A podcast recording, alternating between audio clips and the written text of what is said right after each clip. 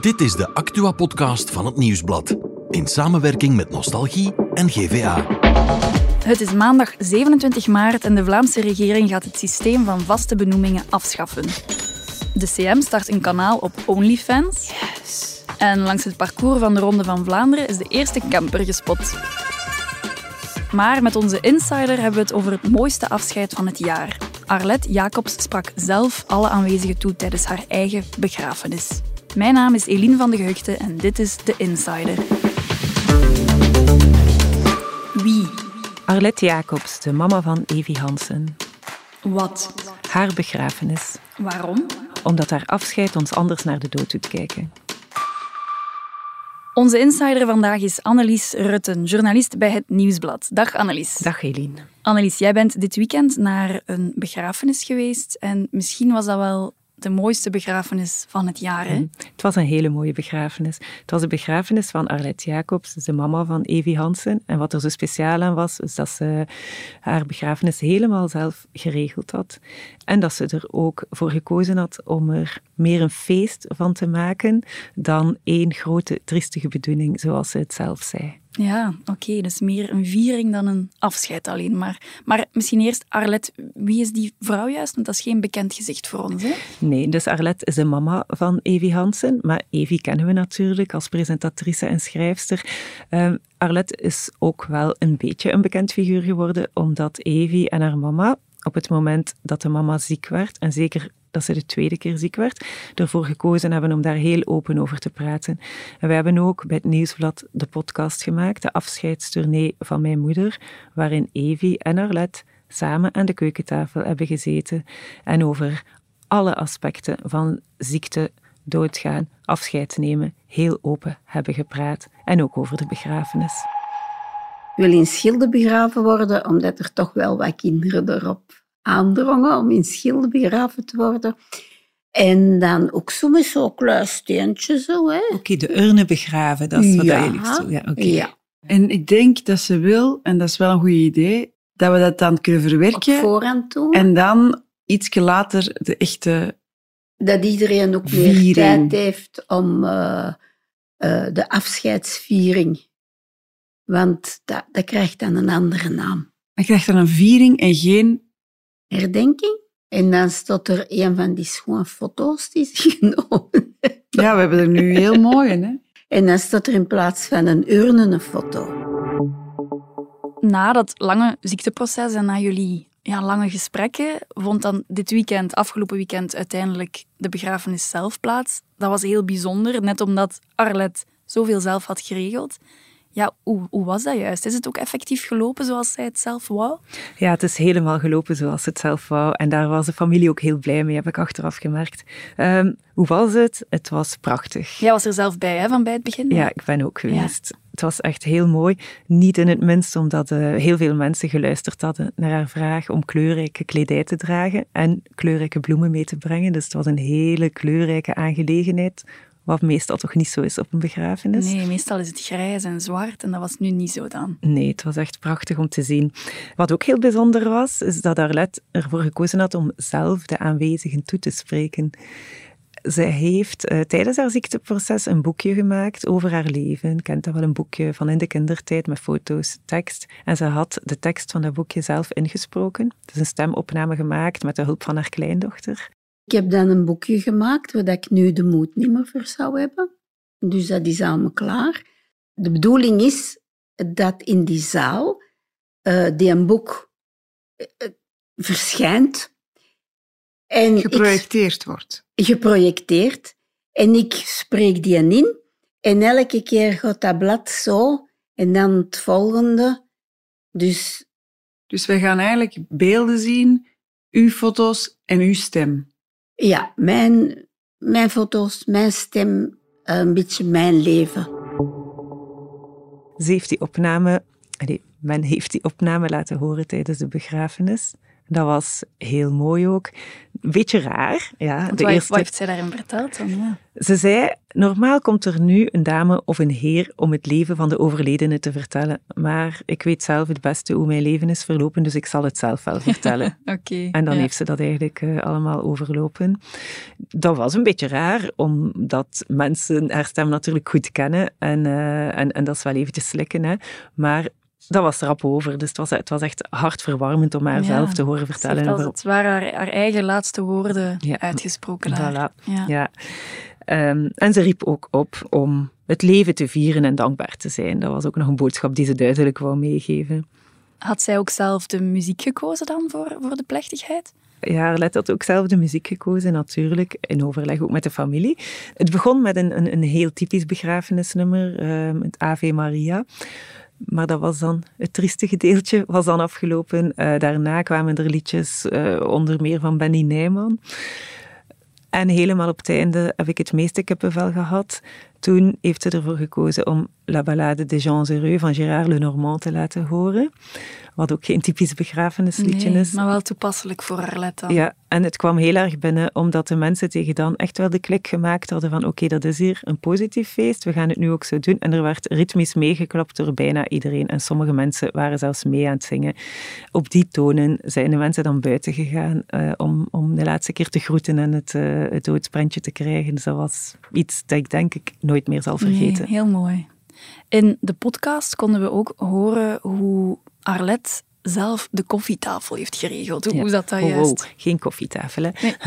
Nee. nee, nee, Arlette wilde geen eh, klassieke koffietafel, maar een staande receptie. Ze zei, als de mensen moeten neerzitten om boterkoeken te eten, dan gaan ze niet rondlopen en over mij babbelen.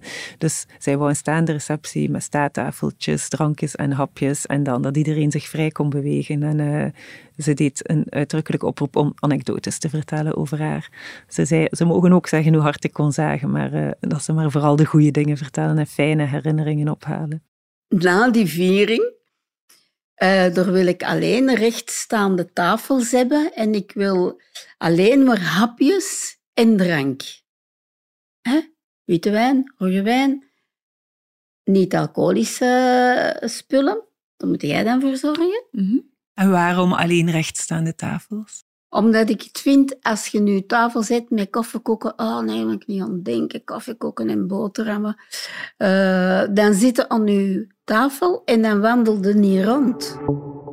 En zo was het ook. Ik ben daar eventjes geweest en eh, er werd heel veel geklonken op Arlette. Ik heb daar veel glaasjes bubbels tegen elkaar zien gaan, omhoog gestoken zien worden, Ja, ja. om op haar te drinken. heel mooi. Was er naast al dat geklink en, en ja, ge- gelach en fijne anekdotes ook ruimte voor verdriet dan? Ja, er was zeker ook ruimte voor verdriet. Ik denk dat dat heel belangrijk is om te vermelden. Dus Arlette wilde zeker niet de tranen tegenhouden of wou zeker niet dat mensen niet meer verdrietig mochten zijn eh, om haar dood. Natuurlijk zijn mensen verdrietig als er iemand is gestorven die ze graag hebben gezien.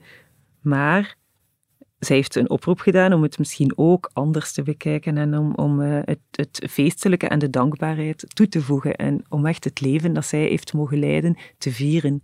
Ik heb ook daarover gepraat met Manu Keijser, de verliesexpert, die mij zei, eigenlijk gaat dat zelfs terug tot de oorsprong van feesten. Feesten en rituelen zijn oorspronkelijk, of waren oorspronkelijk bedoeld om moeilijke overgangen gemakkelijker te maken. Vreugde en verdriet liggen zeer dicht bij elkaar.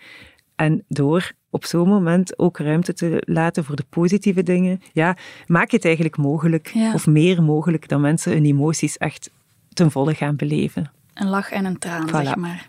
Oké. In het begin hang ik daar heel moeilijk mee. Dus eh, vanaf als eh, dus de tweede keer dus die kanker kreeg en dat ze op een keer zei ik kan alles zelf regelen, eh, dan is ze hier op een avond begonnen met allemaal foto's bij te zoeken voor, een boekje te maken voor als ze gestorven is, dus voor op de dienst. Had ik het moeilijk. Maar ik zit er zo stilletjes aan in meege- meegevloeid in feite, dat ik het daarna niet meer zo mee heb. Nou, als ik zelfs al van, oh, zou het zo niet doen of zou het zo niet doen. Gisteren, eh, wel lag hier de tafel vol, was eh, adressen nog een bouw vullen die ze vergeten had. Dus dat doet me totaal niks niet meer na. Ik ben er, alleen ik berust daarin in feite. Annelies, we hebben net Staf gehoord, de echtgenoot van Arlet. Hij was natuurlijk van bij het begin betrokken bij al die voorbereidingen die Arlet zelf trof. Net als Evie en de andere kinderen en de kleinkinderen. Ja, dat moet ook wel moeilijk voor hen geweest zijn om hun mama, uh, vrouw, daarmee bezig te zien. Tuurlijk is dat moeilijk. Ja, ja, ja. Het is ook niet, we gaan hier ook niet doen alsof dat het hier allemaal een walk in the park was en, en één groot positief gebeuren of zo. Want zo was het natuurlijk ook niet. Maar um, wat zij, denk ik, zelf heel graag wilde, um, was tonen hoe het ook kan. Dus tonen dat het anders kan, dat je dat gesprek kunt aangaan, dat je ook dankbaar kunt zijn voor het leven dat je hebt geleid. En ik heb zelf wel gemerkt aan Evie, in gesprekken die ik achteraf ook nog maar gehad heb, dat dat wel heel deugddoend was voor de familie ook. Um, Evie omschrijft het als... Het is alsof mama ons rouwproces een beetje mee op gang getrokken heeft. Ze maakte ook de vergelijking met leren fietsen. Uh, dus het was alsof dat Arlette een beetje bleef meelopen met Evie en dan een goede duw in de rug heeft gegeven voor ze zelf moest beginnen trappen. Dus ze heeft, hen echt wel, dat, ze heeft het trouwproces een beetje meegedragen. Dat ja, gevoel kreeg je. Iets makkelijker gemaakt misschien ook dan. Ik weet niet, ik, weet, ik ga het woord makkelijk niet gebruiken, maar ik denk wel um, dat er nu meer ruimte is om, om, om ja, om op een goede manier te rouwen. En er moet, uh, ook, ook praktisch is het wel heel belangrijk, want Arlette heeft haar familie heel veel uit handen genomen en daar heeft Evie ook over gesproken achteraf. Ze zei, uh, het was zeer deugddoend dat we niet tussen ons snot en tranen door bij de begrafenisondernemer moeilijke beslissingen moesten nemen. Ja. Als er natuurlijk al veel beslist is, dan heb je gewoon het hoofd wat vrijer voor andere om dingen. afscheid te nemen en om, om, om plaats te maken voor de emoties die er dan zijn. Ja, want Arlette heeft zelfs haar eigen kaartje um, gecreëerd, zeg ja. maar. Hè? Ja. Ze hebben samen de foto gekozen, ze hebben samen het tekstje uh, gekozen. Ik denk nu wel dat dat wel vaker gebeurt. Hoor. Dus je hebt wel vaker natuurlijk situaties waarin mensen weten dat ze gaan sterven en dat er samen beslissingen worden genomen met de familie. Ik denk nu ook niet dat dit soort dingen zo uitzonderlijk zijn, maar de ja, toch vrij positieve insteek. En de openheid is, was, waren in deze familie wel heel bijzonder. Ja, ja. En nu dat, dat proces dat jaren heeft geduurd om daar ook over te praten en om allerlei dingen vast te leggen, hoe kijk jij daar nu zelf naartoe? Denk je dat dat een betere manier is om afscheid te nemen of alvast te beginnen rouwen? Ik denk dat, dat uh, nog Arlette, nog Evie of iemand anders van de familie van zichzelf zouden zeggen dat ze het op een betere manier hebben gedaan. Ik denk wel dat ze um, hopen dat het kan inspireren. Dus ja, dat, door te laten zien, van zo kan het ook, kun je wel een voorbeeld geven. Wat ik daar zelf van denk, dat is dat uh, ja, dat ook voor mij zeer inspirerend was om dit te mogen zien en te mogen meemaken. Dus we hebben daar echt inderdaad vele uren gezeten. Um, het waren hele mooie, hele diepe, hele intense gesprekken. En ik denk, als je dit kunt, met je kind op die manier praten over het feit dat je ziek bent, dat je er niet meer zult zijn binnenkort. En zo duidelijk meegeven hoe je je eigen begrafenis ziet, dat dat enorm waardevol is. Ik denk dat er heel vaak heel weinig wordt gesproken. En ik vond het heel mooi om te zien dat het op deze manier ook kan. Ik heb tegen Evie na de begrafenis gezegd: Dank u wel dat ik daar mocht bij zijn, want voor mij was dit ook een voorrecht en uh, zeer waardevol om te kunnen ja, voelen ja. en zien. Mooi. Oké, okay, dan rest mij enkel nog jou te bedanken om die waardevolle boodschap ook met ons te komen delen vandaag. Dank je wel. En dan het andere nieuws van vandaag. Daarvoor gaan we naar onze producer Bert. Dag Bert. Dag Helene. Bert, de Vlaamse regering schaft de vaste benoemingen af. Hoe zit dat juist? Ja, klopt. Er zijn nog redelijk uh, wat mensen die een vaste benoeming hebben, ambtenaren van de Vlaamse overheid. Het 70% van 29.000 ambtenaren is nogal vrij veel. Ja. En die mensen zitten in een vrij gunstige positie, want uh, ja, die zijn vast benoemd, kunnen moeilijker ontslagen worden, hebben een vrij goed loon. Dus ja, dat zorgt ervoor wat vrevel met de 30% die niet benoemd was. Ja, dat verschil was groot waarschijnlijk. Ja, ja, inderdaad. En nu is dus beslist, we gaan dat niet meer doen, vanaf nu in elk geval. De mensen die vast benoemd zijn, ja, die blijven vast benoemd. Maar ze gaan vanaf nu alleen maar de contracten zoals in gewone bedrijven okay. afsluiten. Geen nieuwe vaste benoemingen? Geen nieuwe vaste benoemingen, behalve voor het onderwijs. Ah, ja, ja okay. daar blijft wel dat systeem van tel, blijkbaar.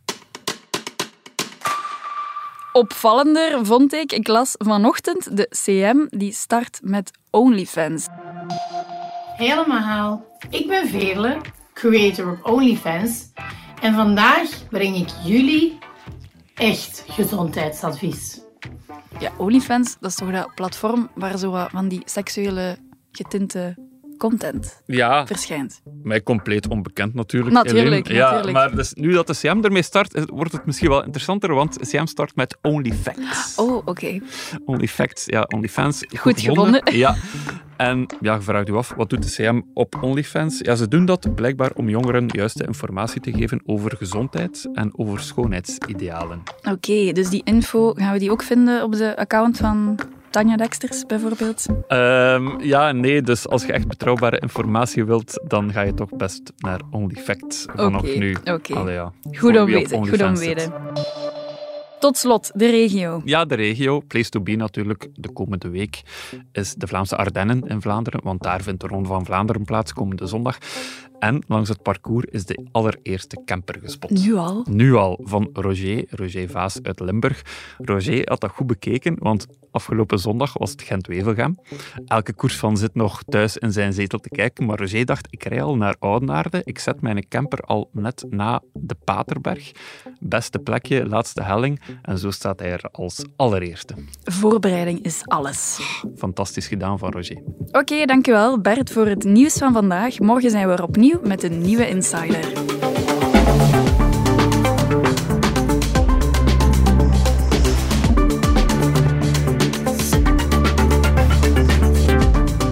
Dit was The Insider, een podcast van het Nieuwsblad in samenwerking met Nostalgie en GVA. De muziek is van Pieter Santens. De montage gebeurde door House of Media. Wil je reageren? Mail naar podcast.nieuwsblad.be.